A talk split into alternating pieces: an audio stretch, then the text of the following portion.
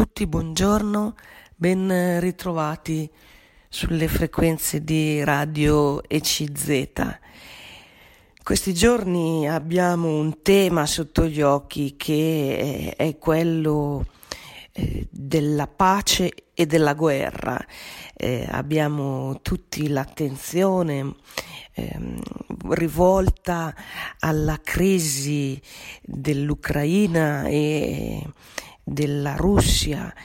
E, e quindi c'è mm, questo mm, eh, grande eh, tema diciamo politico ma che poi è appunto anche un tema che ci tocca eh, più da vicino se, eh, se, si guarda proprio uno scenario di guerra e di, eh, di pace come abbiamo sentito in questi giorni, alcuni sono intervenuti per difendere ehm, le ragioni della pace e per difendere lo sforzo anche del ehm, dialogo, del confronto diplomatico per mantenere questa pace.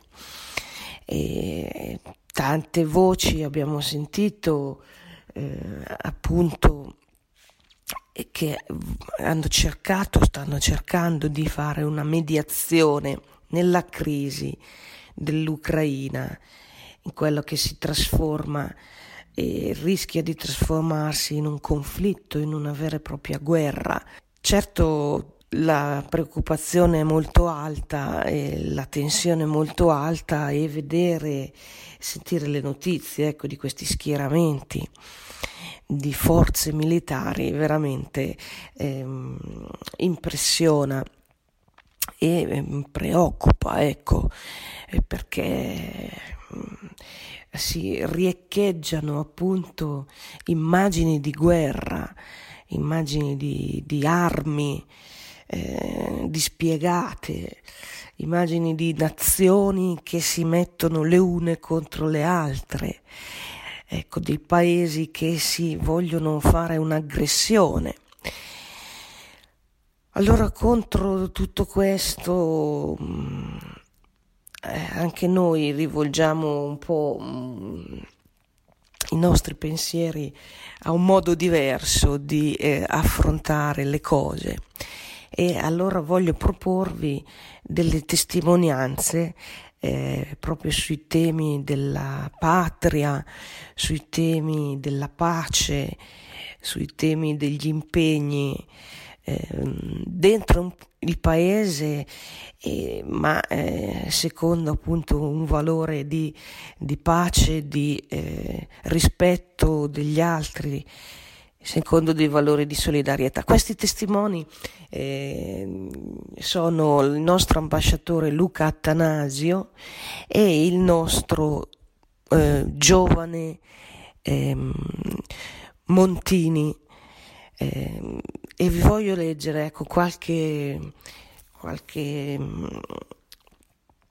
stralcio di articoli di giornale che ci ricordano queste figure come avevano ben chiaro il, eh, eh, la necessità di mantenere la pace, la visione anche dei degli stati, delle nazioni che siano al servizio dell'uomo, che non siano mai aggressivi, che non si gonfino anche ecco, le nazioni eh, in modo da eh, essere tentati dalla guerra, da questo atto di distruzione e in, in, queste parole, in queste vite anche così, eh, vedremo una testimonianza, come dicevo, eh, per l'impegno eh, per eh, la pace. Allora vi leggo di Luca Attanasio, avete sentito in questi giorni, si è parlato ancora perché eh, è stato ucciso in Congo, come ricordiamo eh, un anno fa, il 22 febbraio 2021, e allora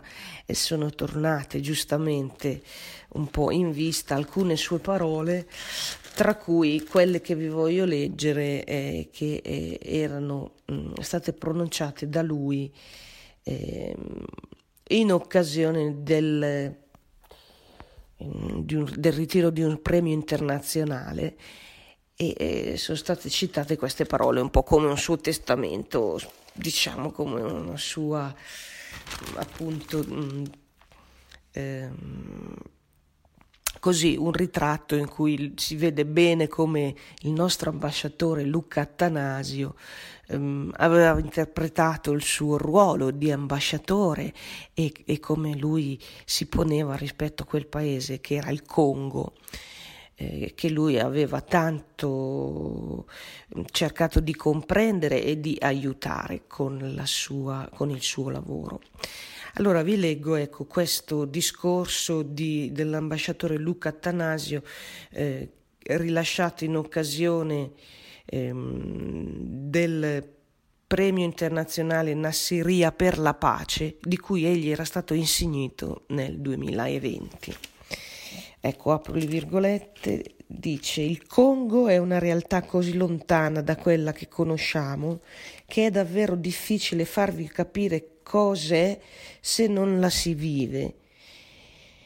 Mi hanno chiesto cosa lascerà il Covid nelle nostre vite una volta finita l'emergenza. A mio parere è un trauma che fa riflettere e che fa nascere però anche cose straordinarie. Non so esattamente cosa lascerà il Covid-19, ma penso che lascerà una riflessione intorno a che cosa sia essenziale nella vita, a che cosa resta, a che cosa diamo per scontato. E su questo dovremo costruire il futuro. In Congo tante di quelle cose che diamo per scontate, anzitutto la pace, la salute o l'istruzione, ecco, lì non sono scontate. Anzi, sono un privilegio per pochissimi. Pace, famiglia, solidarietà sono le tre parole chiave. Il Congo ha così sete di pace che sta combattendo per mantenerla e che si è conquistata con tre guerre ma è un gigante dai piedi fragili la pace in Congo, con vicini importanti e vive una situazione difficile e faticosa per la popolazione, soprattutto nell'est del paese. Tanti sono gli appelli internazionali affinché possa veramente esserci la pace in questa regione. Prosegue ancora Luca Attanasio, ecco, vi sto leggendo da un suo discorso in occasione un, del ritiro di un premio internazionale, Nassiria per la pace. Ecco le sue parole qui dove spiega le cose eh, scontate del Congo e tra cui la pace, la fragilità della pace in questo paese che era eh, la sua terra di missione, potremmo dire, il Congo appunto. E apro, proseguo ancora le virgolette. Tanti sono gli appelli internazionali affinché possa veramente esserci la pace in quelle regioni. E il ruolo dell'ambasciatore, quale è in tutto questo? Anzitutto stare vicino agli italiani che sono in Congo. Siamo circa un migliaio la maggiore parte sono missionari, che sono membri della Chiesa e quindi missionari per vocazione. Ma ci sono anche dei laici che dedicano la loro vita agli altri. Ci sono medici che hanno lasciato tutto e vivono in Congo con 80 dollari al mese in spirito di servizio per insegnare a operare nel settore ginecologico formando ragazze nella foresta. La mia attività istituzionale è ben poca cosa rispetto a ciò che tanti connazionali fanno lì. La seconda parte di ciò che vivo in Congo è la mia famiglia. Io e mia moglie abbiamo tre bambine quando dico che viviamo in Congo tutti sono stupiti. Anche tutti i nostri connazionali ci dicono ma come? È pericoloso. Bisogna partire dal presupposto che fare l'ambasciatore è un po' come una missione. Eh, prosegue ancora Luca Attanasio in queste sue parole pronunciate nel 2020. È un po' come una missione, secondo me, quando sei un rappresentante delle istituzioni, hai un dovere morale di dare l'esempio. Quante famiglie in Congo crescono i loro figli e quindi mia moglie ed io abbiamo deciso che bisogna essere ambasciatori e rappresentanti dello Stato insieme qui nel Congo. Quindi viviamo lì e insieme rappresentiamo lo Stato in tutte le sue varie forme. E in questo entra la solidarietà. Mia moglie Zacchia, vedendo questo problema immenso dei bambini di strada, sono circa 30-40 mila che vivono con varie scamotage, bambini di strada senza una sistemazione. Ecco, mia moglie ha deciso di fondare una ONG, Mamma Sofia, per aiutarli, facendo leva sui nostri contatti e cercando di accompagnare ragazze madri e bambini abbandonati verso la speranza di una vita migliore. In Congo il Congo vissuto dall'ambasciatore italiano è questo e tanto altro. È complesso, difficile da spiegare e da raccontare, però nel contempo è affascinante perché è profondamente diverso dalla vita che vivevo ogni giorno a casa nostra in Italia. Dunque ringrazio per questo premio che mi spingerà a portare avanti ancora di più questa nostra missione diplomatica sul campo con ancora maggiore attenzione, soprattutto verso chi ha bisogno. Grazie a tutti voi, Luca Attanasio. Ecco, vi ho letto mm, questo discorso eh, così denso eh, di significato e di vera testimonianza del nostro ambasciatore Luca Attanasio, eh, che eh, è stato ricordato in questi giorni, intorno al 22 febbraio che è stata la data in cui mm, il nostro ambasciatore appunto eh, è stato assassinato l'anno scorso, come tutti sappiamo, in Congo. E, e ho scelto questo mm, testo non solo perché eh, appunto ricorre l'anniversario di quella così eh, significativa uccisione, quindi l'occasione per ricordare quel testimone, ma anche perché lui parla di pace e lui si, mm, era sul campo, era impegnato proprio per la pace, proprio con questo obiettivo, con questa attenzione. E dunque rimane un testimone mm, importante con, con questo stile e anche questa consapevolezza, avete sentito? Ecco, dicevo, un testimone che ci dà un po' di luce in questi giorni dove invece i venti eh, soffiano forti, i venti di guerra e dunque anche la prepotenza, la sete di dominio, di, eh, di violenza, di forza da parte degli stati contro altri stati, di un popolo contro un altro popolo. E la seconda testimonianza che vi voglio leggere è quella, come dicevo all'inizio, di Montini, il giovane Montini, eh, anche lui si era reso conto dell'orrore della guerra. E allora vi leggo anche qui eh, un, un, articolo che ricostruisce appunto mh, qualche mh, parola, qualche testimonianza del giovane Montini, il futuro Paolo VI, che eh, aveva parlato del spettacolo d'esaltazione nazionale a proposito del, proprio delle nazioni mm, che si gonfiano di orgoglio, diventano eh, pronte a uccidere, pronte a, alla guerra proprio sotto, ehm, diciamo così, il, eh, l'idolo della, eh, della, nazione, dell'esaltazione nazionale. E, qui, e allora vi leggo un po' questo articolo dove si racconta di, del nostro eh, Montini che inizia a avere delle idee, delle chiare idee sulla guerra e sulla necessità della pace. In occasione del 4 novembre eh, vi leggo.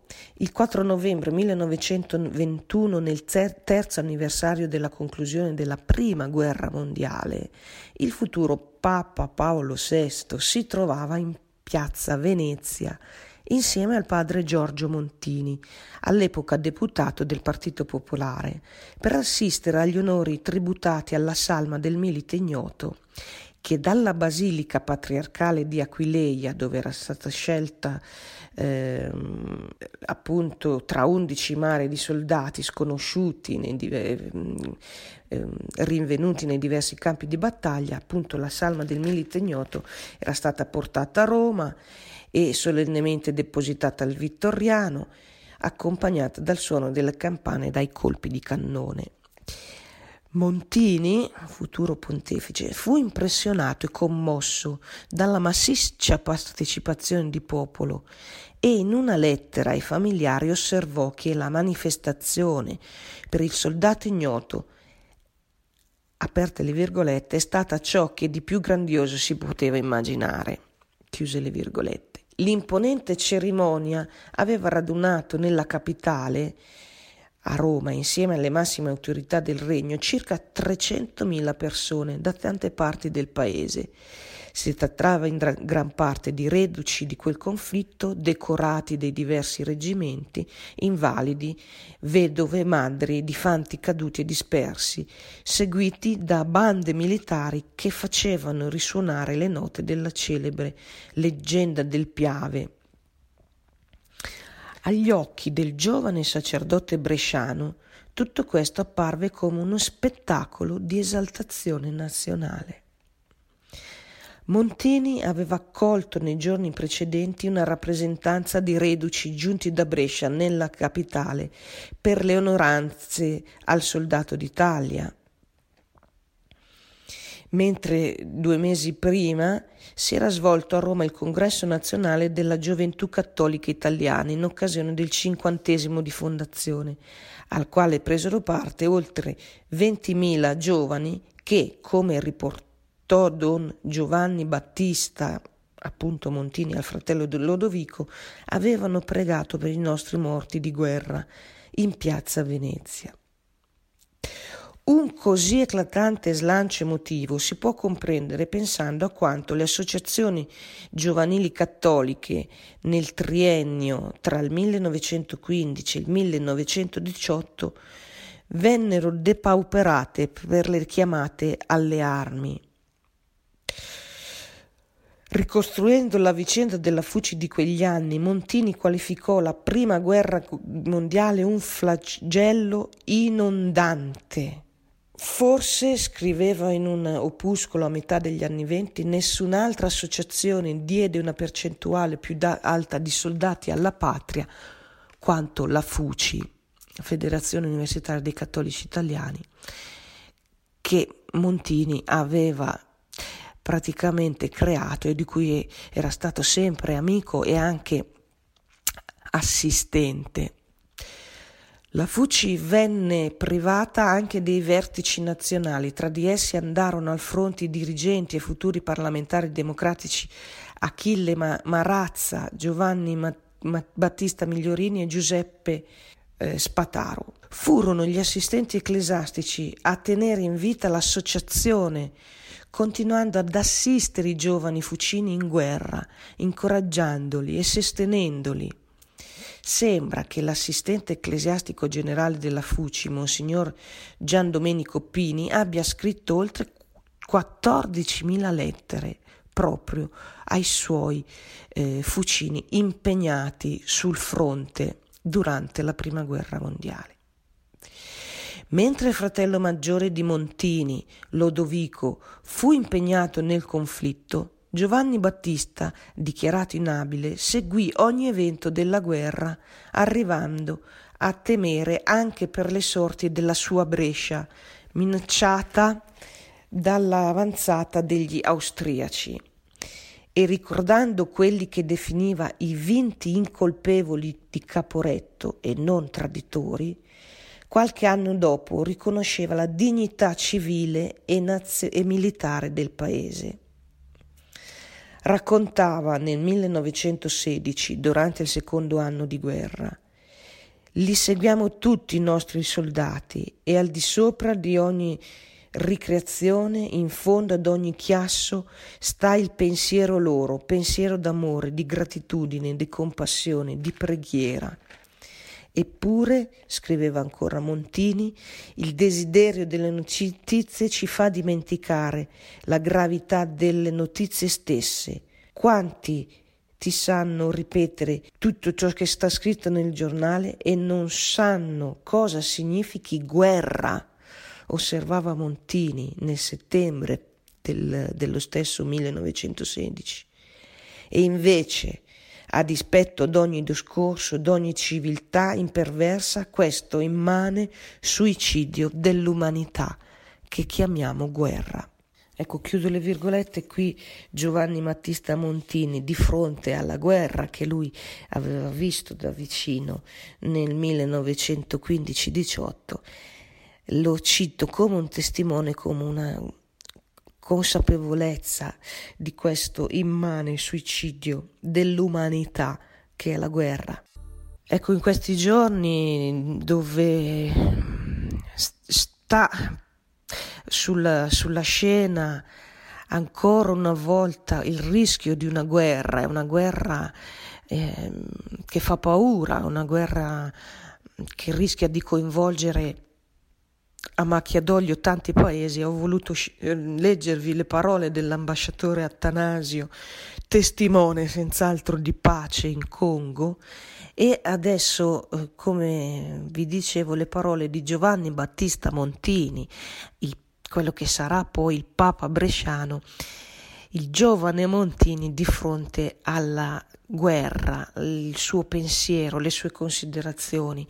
E vi leggo ancora eh, dopo che in queste parole eh, lui aveva affermato eh, eh che imperversava questo immane suicidio dell'umanità, appunto la guerra, mm, in quegli anni e apro ancora le virgolette da questo articolo di giornale, molto significativa per Giovanni Montini, non ancora sacerdote, era stata la presenza al fronte come cappellani militari dell'amico di poco più grande Don Francesco Gallone e soprattutto dell'oratoriano padre Giulio Bevilacqua, il maestro che ebbe tanta influenza nella sua formazione tanto che nel 1948 in una lettera il sostituto eh, Montini definirà l'amicizia con padre Bevilacqua come la più fedele, più paterna e più cara. E tanto che da Papa Paolo VI conferirà a padre Bevilacqua la porpora cardinalizia, concedendogli il permesso di restare da cardinale a vivere nella sua parrocchia bresciana. Ecco, quando nella primavera del 1915 il comandante supremo Luigi Cadorna reintrodusse nel Regio Esercito il ruolo di cappellano militare, che era stato soppresso nel 1870, padre Bevilacqua chiese di arruolarsi in tale veste, spinto da motivazioni pastorali e dopo aver concluso il corso di allievo ufficiale nel 1917, Bevilacqua poté raggiungere la prima linea del fronte col grado di sottotenente degli Alpini. In quel contesto l'ardimentoso sacerdote oratoriano riuscì persino a organizzare un commercio clandestino con gli avversari per scambiare pane e generi di conforto. Padre Bevilacqua, che nel giugno del 1917 si era prodigato in maniera infaticabile per confortare e soccorrere i feriti nella battaglia dell'Ortigana, ricevendo due medaglie al valor militare, dopo la rotta di Caporetto fu catturato e condotto in un campo di concentramento in Boemia, dove alla vigilia del Natale del 1917, nel, in quel Natale, dentro il campo di concentramento, aveva sfidato i divieti e aveva celebrato la messa nella notte di Natale, dove si narra nella sua logora veste di alpino teneva in mano il Vangelo e diceva che cosa sia il Natale. Quest'atto di disobbedienza costò a padre Bevilacqua il trasferimento nel più duro campo di prigionia di Horowitz, in cui riuscì a tenere delle conferenze per gli ufficiali prigionieri, incentrate sul prologo del Vangelo di Giovanni. Un suo compagno nel carcere in Boemia testimoniò come solo due cose contassero per padre Bevilacqua. Cristo e la realtà, racconta questo testimone, e bisognava farle incontrare.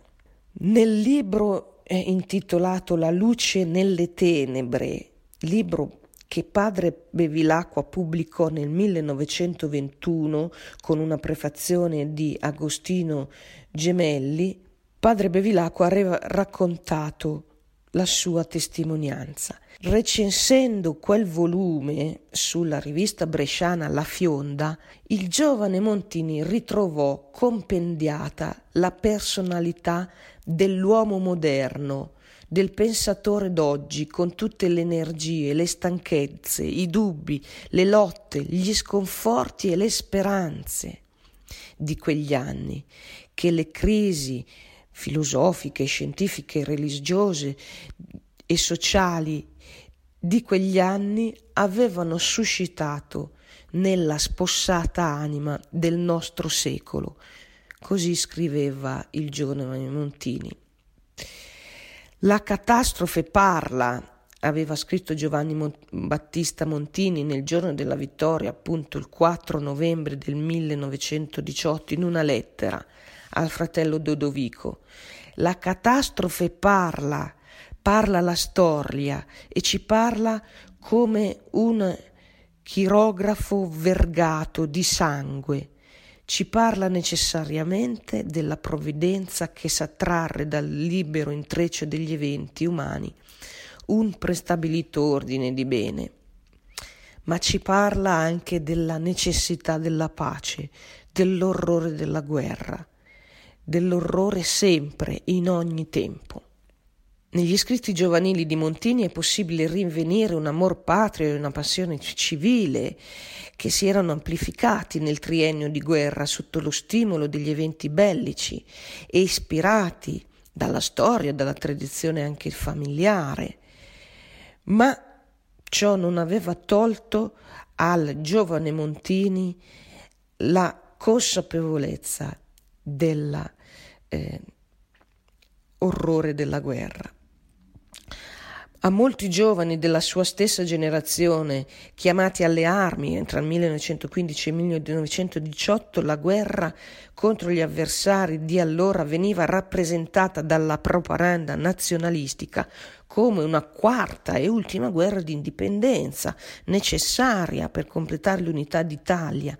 Tuttavia, Sarà proprio il giovane Montini a spiegare in un articolo sulla Fionda nel settembre del 1923 intitolato Osservazioni elementari sul patriottismo. Ebbene, Montini lì spiega il senso più compiuto di questo termine, mettendo in guardia da un distorto sentimento patriottico e dal pensare la patria come l'unica patria del mondo. Invece, scrive Montini, il giovane Montini, il patriota cattolico, amando la patria, non rinuncia ad amare l'umanità intera e ad abbracciarla in un sentimento fraterno di unione e di solidarietà. E ancora più avanti, da Pontefice Paolo VI, pronuncerà tante volte il suo discorso per la pace universale, per l'amore verso tutti i popoli. Ecco, chiudo le virgolette, eh, qui eh, abbiamo letto insieme ecco, questo articolo dedicato al bresciano Giovanni Mon- Battista Montini, poi Paolo VI, le sue riflessioni e la sua consapevolezza di ciò che è l'amore della patria che però non è solo per la propria patria, ma per tutta l'umanità. E dunque anche in Montini troviamo un testimone di pace, un convinto testimone contro la guerra. Ecco, queste voci di Luca Attanasio e di, del giovane Giovanni Battista Montini in questi giorni dove il tema della pace e della guerra è così eh, importante, è così di attualità. Vi ringrazio dell'attenzione e vi saluto cordialmente.